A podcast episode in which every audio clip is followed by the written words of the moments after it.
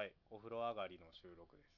いやもうポッカポカっていうかああ暑くねなんか夏に風呂入んのあまあって結構そうやな。全然なんか違うんやけど。でも気持ちいいはやっぱ冬より。俺は好き。あマジで？え嘘？え寒い方がよかった全然噛み合ってないや最初から。全然噛み合ってそうないなんかあの嘘やん。いやなんかあれあれサウナ入ってその後やっぱ水かぶると結構あのすっきりはするよね。あーなんか逆に俺夏で汗かいてから温泉入る方がめっちゃいい。あー。冬の変ななんかあのなるほどね。何？厚厚着で汗かいたやつで風呂入るよりかは。俺はぜもうほんと冬冬はサウナガンガン入ってからその後全裸で街をそのままこう走りたいよね。全裸で街を走りたい？えでもあのスウェーデンとかノルウェーとかそういうあのサウナの中入日って本やし。いやいやいやいやそこをやってみたい。俺はあこの人生の中で。人生の中で。でもあるよな昔あのエロゲーであの何？都会から引っ越してきた主人公があの田舎の女の子がすごい綺麗やって夜ちょっと徘徊してみようみたいなことでああ夜やっぱ都会より田舎の方が綺麗やなって言ったらなんかすごいなんか黒い影の女の人がいててよく近づいていってみたら全裸の女の人やったっていうエロゲがあって。最高やんそうそう。そのそのなんでかっていうとその女の人はもう夜裸で歩いても誰も外に出てないから絶対にだそういう何？なるほどねレイプされたりとかとかそんなことが全くないからこそやってしまうその性癖がついちゃってっていうちょっとそういう展開のエロゲがあって。どう出だしから出いうのや。ということで始まります。始まります。いや実は今日はお酒がありますね。あるんですよ、はい。もう明日はねいい僕らの貴重な土曜日やから。開けましょうか。開けましょうか。よいしょ全然音ならへんやんけ。もっともっとなんかパキッキッとかなるかなと景気のいい音なならんやから。じゃああかん。あ鳴らしてみるそっち。そうだわな。炭酸が強いからな。そうやな。じゃあタイトルコールとともに乾杯しましょうか。それじゃ始めましょあはい、う朝日と。堀川の。語らしてくんなまし。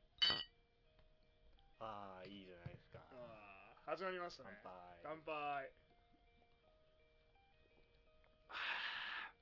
まい。えマジで何それ？あそうかこれフレーバー。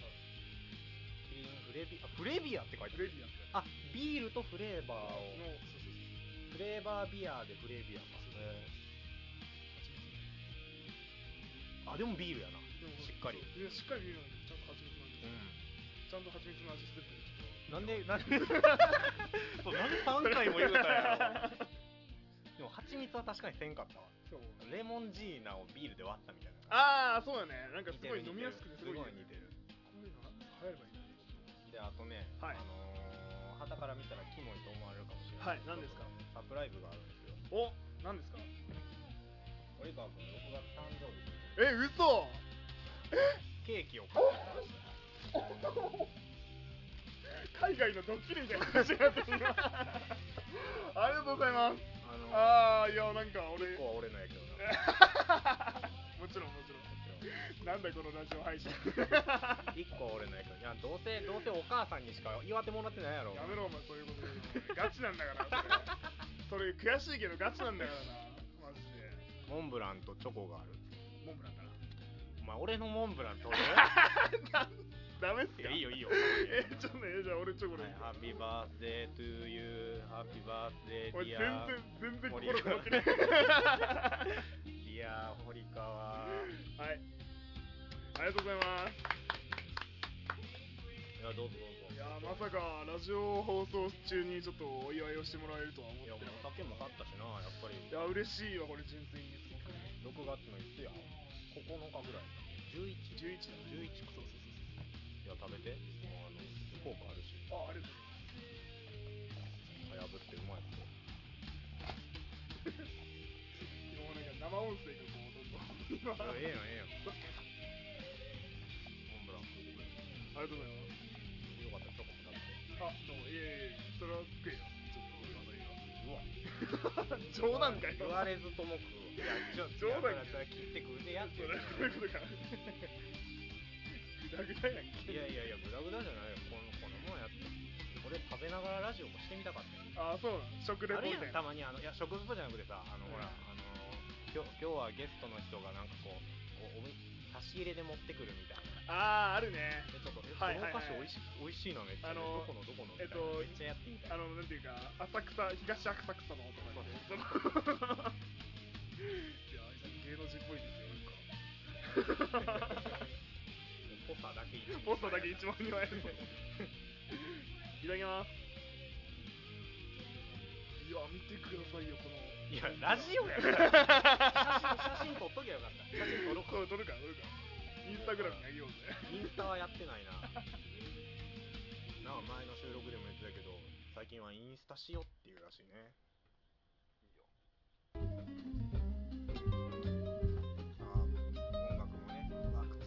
机汚いけどこんなもんでいいやろ。これなんか木の素材を大切にする感じの机やったらもう少しよく撮れそうやたんじゃな。茶色のな そうそうそうそう。あの一本木から取ったよそううそうそうなやつなそう切り出したような感じのやつ。何万すんねんあのそうそう机 なんか皿でもそう皿の印象が違うだけで全然なんか味も違ってくるらしいもん、ね。でほんまにそうやね。やっぱ陶器とかそういう器器って大事で。いただきますうん、うまっ。うまいあブランデーめちゃんこいい感じ。マジで。ラム酒かなんかが入ってんの。ブランデーとラム酒は違うんか。ブランデーのさっき違うあー濃厚やなこれ。うん。じゃあ。今日は森川さんなんか話がしたいそうだね。なんか食べ物に勝る話でもさっきせっかく食ってるからさ、そうやんな。食べ物な。でも食べ物とお前お前の大好きな思想哲学ってなんかあんのあよくある話だったらさっきさ風呂銭湯の話とアウフヘーベンの話だったやんかああの今小池議員がさアウフヘーベンって言った問題になってるやつがあるんだけど。問題になってるの問題じゃ LINE ニュースに取り上げられたぐらいちゃうん生きがってる。お前お前一応これポッドキャストやから。なはいほんで。でなんかそうこうなんか花はつぼみに否定されるっていう。あの花お花を成長するときに、はいはいはい。なか花って種って根によって否定されてはいはいで根は茎によって否定されて茎は花によって否定されるっていう。だから思想段階のことはアウフヘーベンってその成長していくときにこうな何かを捨ててい何かをこうまああのでランクを上に上げていってるっていう階層を上に上げていってるっていう。見見える部分っていうものをどんどん上げてるってこと？ああのアンパンとーいやアンパンっていう概念が出てできるのにはそのなんていうかなんていうかあんこの入ってるその中華まんとパンを一緒に混ぜてアンパンってあわかるなんか全然わからへんわかな わからない今のはえー、ちょっとねあのえっとえーっとほら。ヤムチャのさそのあんこが入ってるまんじゅうあるやんか、ん。あんまんか。うん。うんあんまんの材料を小麦からパランに小豆はあんこによって否定されてあんこは、えー包まれた皮に否定されてそうそうそうそう。それが肉まんっていうかああんまんっていうか西洋に入ってきてパンっていう小麦粉を焼くっていう概念が入ってくるよイーストっていうかでそのなんか明治以降そのあのパンっていうものが民衆に親しまれるようになってくるときに日本人は考えたわけよ。あえちょっとまああんまんがあるけどこれをなんとか西洋風の味にした方がいいなってなった時にあんまん同じ小麦粉を使ってる。じゃあこのあんまんをえーああんまんをのあんだけをパンに入れてみよう。入れてみようっていう。あー。だからさっきの花で言うとパンは花の部類であんこはもうもっと下のえっとアンパンンっていう最後最終目的があってあそのアンパンの最終そう。アンパンの最終目的を形成するのには茎と葉が必要っていう。ああなるほどね。そうそうそうどんどんどんどんんステージが上がっていくみたいな。それがアウフヘーベンえー難しいななんかもう。もっと気軽に生きれへんのけお前。いやしんどいわそんなんばかくとアンパンうめえぐらいの気持ちでしたからねだから何でもこじつけられるからね哲学とかっていうのは。哲学ね。アンパンマンもだいぶすごいもんなそういうところ。でお前よく気づいてくれた。でもそれはね中学の頃に、まあ、知ったっちゃ知ったというか気づいたのは気づいたけどいや俺やばくねアンパンマンのマーチやばいよな何のために生まれて何をして生きるのかあれアンパンマンアンパンマーチはエンディングやろあれ、ま、アンパンマンのテーマテーマじゃなかったテーマかちょっとわからんアンパンマンあマーチはそうかラストの曲じゃラストの曲だねアンパンマンは君さのあそうそうそうそうでもそこのなアンパンマンは君さのじゅ重要性やばくないその意味。なるほどねなるほどね。俺めっちゃ好きで。でもちょっとさなんかエンディングでもさやっぱそのテーマの方がすごいやん。柳瀬隆が作詞してんねんけど、アンパンマンのテーマ。マーチじゃなくてテーマのうん。なんかそのオープニングね。そうオープニングの方ね。ちょっとなんかまあちょっと歌詞をちょっとリライトしてみようかなんか。そうやな。何のために生まれて何のためによ何をして生きるのかわからないまま終わるそんなのは嫌だ。答えられない。ああそれは2番二かな答えられないなんてそんうん2番だからかな何を我々はどこに行き何をして生きるのかっていうのがそのゴーギャンとかの絵画にもあるあのあるよねそう我々は何者か我々はどこに行くのかはいはいはい。あじゃあ我々は何者か我々はえーっと、えー何をしに生きるのか我々はどこに行くのかっていうその哲学の命題なわけよ。それをさこのなんか子供向けアニメよ。まあね。アンパンにそれを入れ込んそうでるわけアンパンのところにそれを入れ込んでるわけよ。すごいんよ嫌って。そう。でなんか柳瀬隆さん的にはあのテーマを作るときにもうなんかお子様ランチにはしたくなかったとおはいはいはい。あのアンパンであんな可愛いキャラたちそうだけどもそうそうそう。そうでも本当に中身があるものになるしてほしい。アンパンだけ。にみたいなそれちょっとお子様ランチディスってるよな。それはちょっと嫌な先生ちょっと。どうですか？なんかあだいぶ。なんかお子様ランチでもお子様ランチを。進歩家としてどういう？どういやいう？お子様ランチだってこだわってるぜ、まあねべてないけど。この年になって食えんのかな？こ年になってお子様ランチ頼んだら「えお連れ様は?」ぐらい言われるわ。あいや頼まへんしそもそも。ーおめの頭はバリューセットかよ なんで俺だけ笑ってんだよ いやほんで？ほんで？いやなんかまあ普通にそのなんていうかアンパンマンのテーマってすごい深いっていうまあ、前置きにしておいたところでちょっと掘り下げていこうかなと思うんだけど、まああのまあアンパンマンっていうのはその公の存在だと思ってて俺は。うん。そのアンパンマンっていうものはそのまず顔が入れ替え可能だと。うんうんうん。はい。ということはあの今のアンパンマンっていうものを形成しているものは過去に打ち捨てられてベトベトになったアンパンが無数に転がってるわけよつまり大小可能な人間人間っていうかまああの物体なわけよねアンパンマンって、でそういった時に彼の実存ってどこなんて話じゃない？自我ってどこにあるのって話じゃない？まあ顔面にね。顔面にないわけよ。アンパンマンっていうのは。心じゃない？そう心があの何にもない状態のところに本質としてのアンパンマンがあるわけよ。うんうんうんまあ実存主義っていうんだけどね。大小可能なにならあの大小可能なに人間？入れ替え可能な人間っていうのはこの世の中にはいっぱいいててか俺らもそうなんだけどまあ基本スペアが見つかると。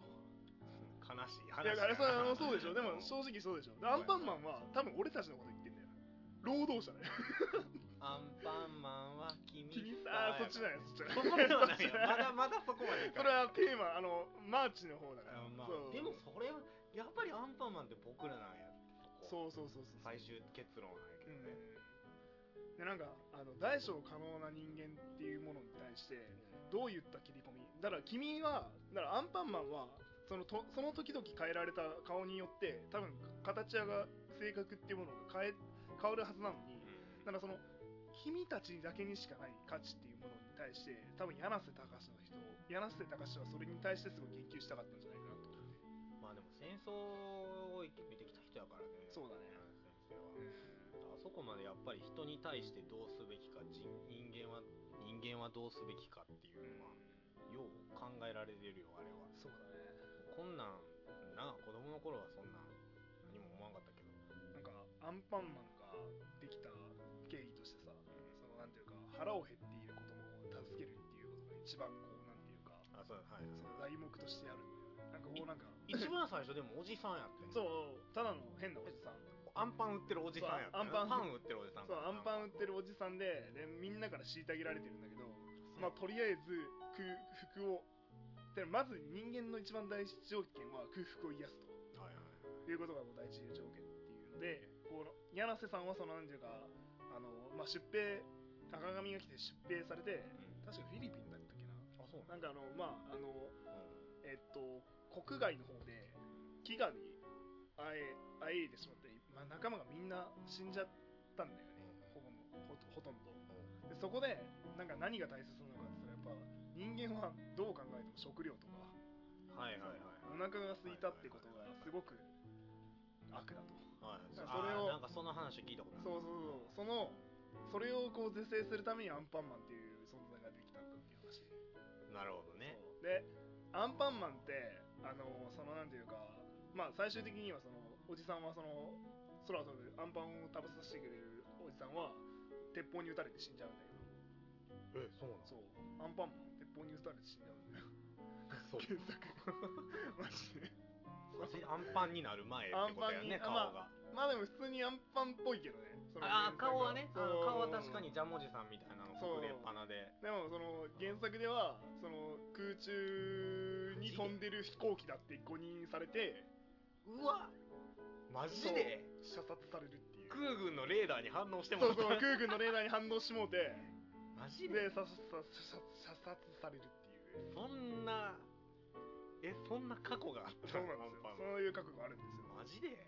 知らんわ。だからもう半端ない感情じゃ語りきれないヒーローヒーローものなんですよあれは。はあなるほどね。すげえな。そう。確かに最近のヒーローあのまあちょっと後々話しようかなと思うけどアメコミって最近ややっとあのあん何マントがマントがついてるヒーローって最近見えひんなと思って。日本ってあんま少ないよな。マントがついてる。確かにそうだよね。スーパーマンバットマンとうん。ソーぐらいか。ついてるそうマイティーソー。ねマイティーソうーぐらいで。だから日本のヒーローってないよなある？マントついてる。なんかいたパーマンとか。あパーマンか。ほんまや。でも鉄アトムとかもないよね。鉄アトムはこもうそうか。足足がよね。ロボッ今なんかそう今なんか鉄アトムのアニメアニメやってるけどさ。えそうなん、うん。21世紀版ってこいやなんか最近のやつ。となんか昔？一昔前やってなかった？3 4あーやってたやってた。5年前ぐらいかな。うんあれとはまだ別で。朝日朝でやってるやつじ日朝やったっけ、ゃん、いやあれとは全く違うやつ。あそうなんですああそんなん。でももうい今更っていう感じもあるけどな。俺アトムって実は原作読んだことなくて。いやアトム深いんですよ。でもさ戦争を生き抜いた作者のねなんかそれさもう俺ら無理じゃない？そういやいやでもやばいよ。わかるよわかるわかる。めっちゃ深いよ。かるんやいやだから俺らが考えすぎなのかもしれないけど。裸足の弦とか読んだらもうやばいよ。しんどいもん。しんどいよ本当に。いやうんあの人がな生を生を見てきたかどうか俺は知らんけど。うん。確かにちょっとあれはきついな。一応宮崎駿もなんか戦争を生き抜いた人らしいしね。ああそんな年か。そねそんな年か。なんか子供の頃なんかあのトラックに乗せてくれって言って、うん。空襲から免れるために、で乗せもういっぱいだから乗せられるみたいなことを言ってで見放したっていう経験があ宮崎駿が見放されたんじゃなくて見放した。下側下側の人間だから。ねへ宮崎駿結構やばいんだよあの家系。え いやいや。宮崎駿の話すんの。生きてはんで今。いやいやいや あれいやまあ生きてはるけどあの人あの博報堂ってわかる？博報堂。博報堂ってお兄さんか弟がいたんだけど、ん。宮崎五郎は五郎は五郎の息子ね。あれ息子か。息子息子息子。弟じゃないのか息子。ち 弟なわけねえだろ。いや俺知らん。あんまり確知らん。か兄か兄だったと思うけどなんか、まあ、あの博報堂の社長やってんだよ。う。んとんでもねえ権力者。博報堂っていうのはなんか画材屋さん違う。それ世界堂。世界ではよう。そう報道って広告代理店だね。う前も話したと思うけど CM とか売ったりだとか、ーんうん、経済効果のその一端を担ってるところで。やばいっていうのは富裕層っていうこめちゃんこ富裕層。とんでもなく金持ってます。でも宮崎駿はしもう爆発的に売れてるというか成功してんねん。そのなんていうかなんだろうね。本当はボンボンとかって大成しないわけやんかでもボンボンで金持って権力コネをあります。はい。もうあのでも頑張ってます。って叶うわけねえんだよ。まあまあまあ確かにね。確かにね。だから宮崎駿の映画がなぜあんなにもてはやされてなぜあんなになんていうかこうえ日本の映画史にもう戦前とか輝いてるのかっていうのはそういうバックグラウンドがあるから。バックグラウンドもやけどしまあそういう歴史を見るっていうのもあれやけどやっぱり躍動感が全然ちゃうでね。描かれ方が。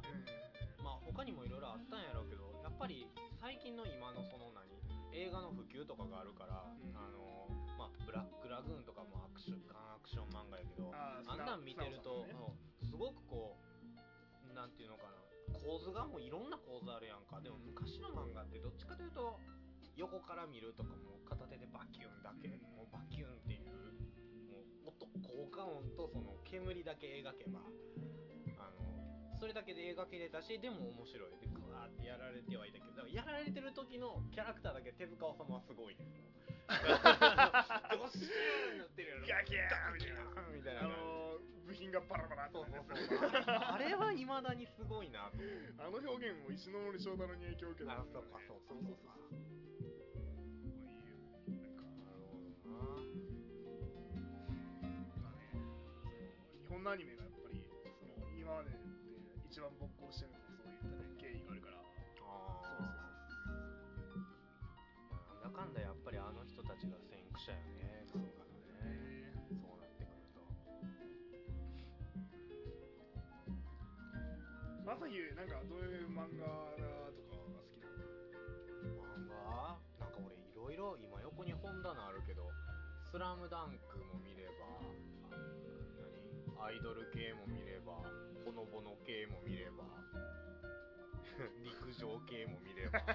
なんかもうバラバラなんやけど。バラバラやん。めっちゃジャンバラ。バラルの統一がないようななんかジャンルの。ないな。うんただなんかそのやっぱり全体的に展開がハラハラするものやはなあとは展開がハラハラしなければもうその出てきてる主人公たちがおかしいかどっちかかも。どはいはいはい。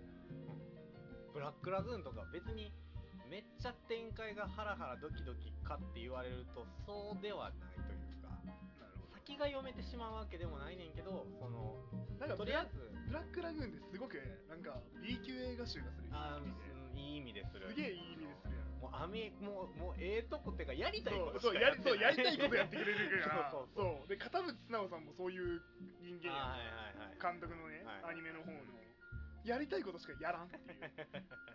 そうやんね。俺もうあの人のおかげで獣になったところあるから。ねあマジで？あのハドソン夫人知ってる？知らん。あのホームズっていうんまあ知ってる。ホームズは見てた。偵ホームズの、見てた見てた。犬のやそう狼そう犬の犬のやつで。なんかそのあのハドソン夫人っていうさ19歳で未亡人で独身っていうさ。で19歳。で家政婦やってるっていうね。おやばくねもうおやばいななんか。もうなんか巨乳獣からはやばい。そう巨乳のおっぱいの美女白人の美女みたいな感じのステージステータス。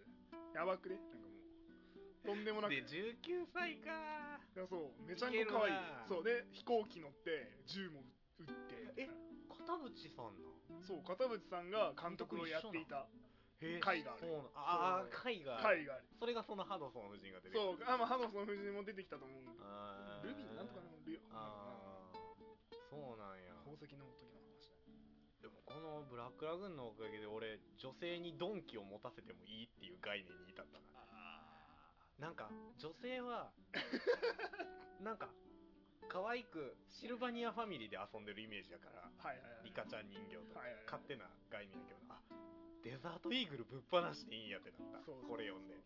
さすがに。しかも体勢のね。打つ時にチャリンキュー。いやこれほんまよくできてるよ。そうだね。ガガンマニアっぷりが半端ないわ。いやもう好きなもんしか食いたくねえっていうもう変色っぷりが半端ねえのが すげえよいいそうやね。なかなか11巻出てくれへんけど。10巻も3年越しぐらいに出たんちゃうかな張ってください。よなんかでも他のやつやってはるみたい。今。アニメとか。いやそれよりもやるよお前ちゃんと。そうやな11巻出せって話やんいや本当にもうそれだよマジで。もうなんか三浦健太郎もそうじゃない？見ベルセベルセルクのさ。あベルセルクもまだな全然やってないんやろ。なんかあの人なんかベルセルク書かずにさなんかなんだ？なんだあれ？目がすげえ潤ってる巨人のムキムキのお兄ちゃんのやつ書いてるよね。もう俺読まんくなったけどあのバカボンドもずっとあのたた畑耕してるらしいああそうだね坂本龍馬じゃなくて宮本武蔵がねリアルでなんか飽きたらリアル書いてるリアルそうそうそうそうそうそう違うあなたのリアルはバガボンだってめっちゃ前の話だけどお前のリアルはこっちだこっちに戻ってくれっていう。いやでもやっぱりその辺りの先生方はそういういい漫画を見てきたからいやでそのどんどんその肥やしがすごいよほんまに。そうだね。で俺らもでもだからアンパンマンに戻るけどアンパンマンのその深さを知れたんは幸運やで多分。うんそうだね。まあアンパンマンの概念だけどあだから本当に俺毎回思うんだけど哲学がすげえ盛り込まれてる。例えば？いやニーチェとか普通に入ってるよあれ。ニーチェっていうと超人かなんか。そう超人のねそう神は死んだ。ってはいいうはいはいはい。だからなんかほらあるのよね。それの引用として一番そのなんていうかあの光る星は消える、うん。えっとえー、なんだろうえー、時は早く過ぎる。光る星は消える。だから君は行くんだ。どこまでもっていう歌詞あるやんかアンああえだから君は行くんだわかんねんけどそんな歌詞あった？やばかっこよくね？もう一回もう一回言うで。光る星は消える。え時は早く過ぎる。言ってるわ。光2番の歌詞やろそうそうそう。それ。んうんうん言ってるわ。光る星は消える。だから君は行くんだだから。やばくね？やばやばいやばい普やばい。通になんかやばい消えかかってんのにやばいやばい絶望も何もねえ。つまりニヒリズムの世界だよね、このあのあの絶望しかないと。この未来には俺たちは何の生きる希望や未来がないだから行くんだっていう。そういうことやんな。そう。その星は消えるっていうことがどのぐらいやばいことかがもうそうそうそうそうそその単語だけでもう分かるもんね。いやもう超人ですよこれは。いや本当そうだいや本当そうだと思うよ。あの時は早く過ぎる光る星は消えるだから行く。だからなんていうかこう虚無というものがこの世の中にこうはびこってるわけですよ。虚無もう何もないこの世の中には何もないと決めつけて何もしないっていうんじゃなくて能動的ニヒリズえっと能動的ニヒリズムっていうんだけど何もないゼロの状態だからこそ作っていくんだっていう。それがニーチェの「神は死んだ」っていうテーマの根底にあるんだよね。なんか多分言葉の言葉尻だけがこうなんかそうやねんな、あのねちょっともう一回つなつないどいてもらっていい？あもしかしてあれじゃない？そのあの天は人の上に人を作らずっていう。そうそうそう。ああれね。はいはいはいはいあのうあのなんていうか文章には続きがあるっていう話で。そうそうそうそう。ね。どこやったかな？ラジオ収録中にお前本探すね いやあの本どこやったかな？そうなんですよ。いや、まああの名さっきねあのスマッシングパンプキンズっていうオープニングあで流れた一番最初オープニングやつがあるんですけどはい、流してくれた。あの出だしがすごい可愛い音楽になってるんだけど、あれ海外のさアイスクリーム屋のこうなんていうか露店販売と同じ音声なんだよね。あのトラックでこう流れてるような。そうそう焼き芋石焼き芋とかはいラーメンとかでレレレレっていう。あれを一番最初に流してくだから向こうではアイスクリームをトラックで運転して。あそうやね。はいはい。でそれのそうそうそう。だから日常でとんでもなくかっこいい瞬瞬間ってあるんだよ。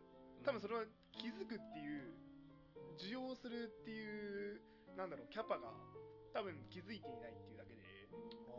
だから日常にこそこうなんかこうそういうものが潜んでいるからうん。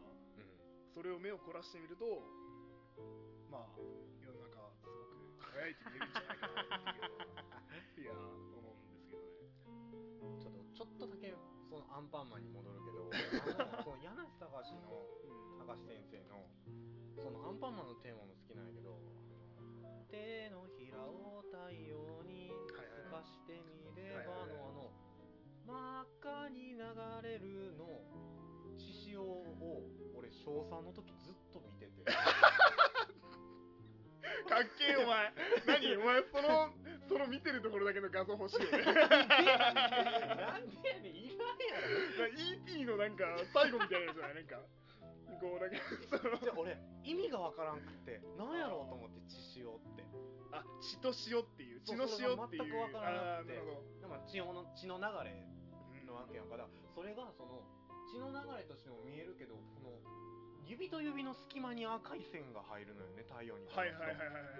それがえらい綺麗でなずっと見ててん俺。わかるわ。いやゲームでやゲームでそれやってるけどさ。あのプログラマーにその話をしたんやってこの間。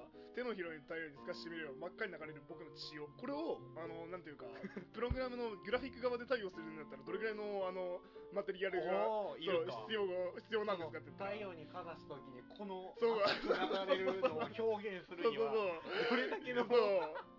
とんでもないっすわみたいな話になってえでもそんなん簡単ちゃうちょえ違う。とんでもなくハイポリを使うねんてこれ。はい中の属性っていうマテリアルを決めつけなきゃいけないから。大穴あかんそう。だからリアルそうリアルレンダリングになるんだよ。リアルタイムレンダリングになるから。はあ。とんでおちょっとやめてください。その話みたいな。レントゲンとはわけが違う。そうレントゲンとはわけが違う。自然光と今白熱光でこう浴びてる光と自然光太陽の光っていうのは全く違うし似てるけどね。そう違う光で。だから中を透かせるってなるとそのマテリアルの属性や内部の構造シェーダーっていうんだけどうん。あのシェーダーも決めなきゃいけない。だからすっげえ高高等技術を使わないとあの歌は完成しない。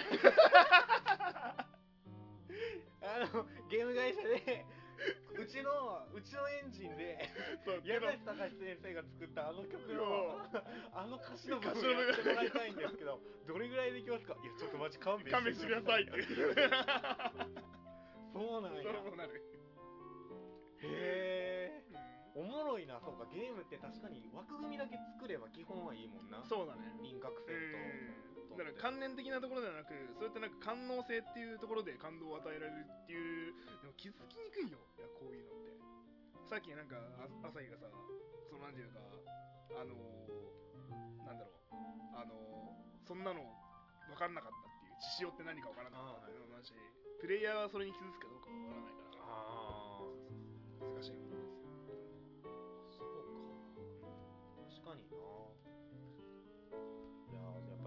側が気づかなあかんっていう。そう気づだだからそうなんだよ日常に転って転がっているすげえものにプレイヤーはいつ気づくのかっていうところだよそうやんな。俺ら言うてしまえばプレイヤーやそうそうプレイヤーなんですよ人生のプレイヤーやから。おーい言ってみたいなそれは。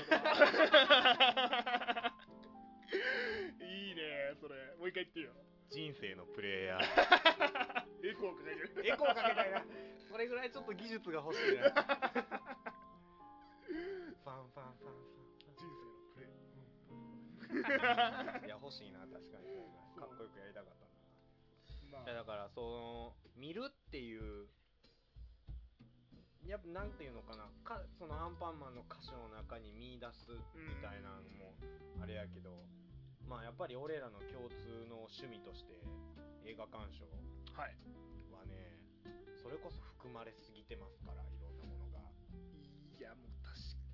そうですね。小島さんとかね。あ小島秀夫監督はもうちょっとねまあ映画ではないけれどもあの方やったかメタルギア。やってないやろ。やってないんですよ一作目終わった時の演出すごいぞ。もう普通にもうとりあえず半角半線のことをテーマにしてるからそれからずっと行くんやけどやっぱり最後の方はこうアクションとかなってきたりまあその中にもこうあの追い追い詰められた狐はジャッカルよりも凶暴だっていうセリフがあってめちゃくちゃ好きで俺その曲セリフ。あーその留サンチマンですよ。えルサンチマン？え ルサン分かって使ってるかも。分かってる。だからじゃ弱者が権力者に対する怒りとか妬みや。違うよ。え違うよ。違うの？ルサンチマンの定義は違う。えそうじゃないだからひがみだよ。ルルサンチマンって。だから妬みじゃん。ね妬み。ひがみだよ。てめえあんなやつ成功しやがってこのえもなマイナスイメージ。だよ、うん、それはもう怒りとかじゃないの怒りじゃない。怒りは怒りは入ってるけど一応ルサンチマンには。でも怨恨っていう意味だから。そうなんそうそうそう若干間違ってたわ。そう若干間違って申し訳ない。ルサンチマンごめんなさい。た 誰に謝っとんねんルルサンチマン。プラトンごめんなさい。ニーチェですよ。ニーチェか。それも間違ってた まあ。そうかあれはニーチェの考えか。ルサンチマンで思い出したけどさスパイダーマンとかさえっとなんか向こうの超人をさこそうやな。向こうの超人はもっとでもお前マーベル嫌いやろ。そう嫌いなの。なんでやねん。あんま見る気しない いやお前お前ふざけんいやなよなんか巨乳の美女のおおっぱいの白人の女性みたいな。のいやマイクに口近づけんなよその時だけ。なんでええように聞き取らせようとしてんの？所詮はおっぱいネタじゃん。いやだからなんかみんなそういう筋肉ムキムキのおっちゃんとか。いやもうもちろんもちろんそうやけど。全部なんかなんかラーメンって言ったんだよこの間だからラーメンラーメンなんだよマーベルって。味はほなんか全全材料全部同じだけどちょっと味はマイナーチェンジしてるだけでちょっと俺そのなんていうかラーメンを超えたラーメンに出会ってないから。お前は家で作ったラーメンしか食うてないからや。あじゃあ今度そうかしろよじゃ紹介？ラーメンよ。よそういやマーベルっていうラあーメンマーベルっていうラーメンを。そうマーベル屋さんをさ。なんか マーベルとラーメンをなんかこう一緒にせんといといて伸ば 伸ばす位置一緒やし。なんかか嫌に嫌にかぶるわなんか。でもそうそれでですねはい。来こ次の収録実はマーベルの紹介ということお！で予定を立てているんですけど。果たして俺に興味を引かせることができるかな？まあなんて言いつつね もう2本実は見てくれてるネタばらしですけど。正直ねなんか。デッドプールがダメやったんよな。そう俺スパイダーマンとデッドプールしか見てないから。そうやろ。基本的に。でそこで俺が勧めたキャプテンアメリカの3作目をねちょっと見てほしいってことでちょっと明日見てまあそのマーベル紹介後にやけど。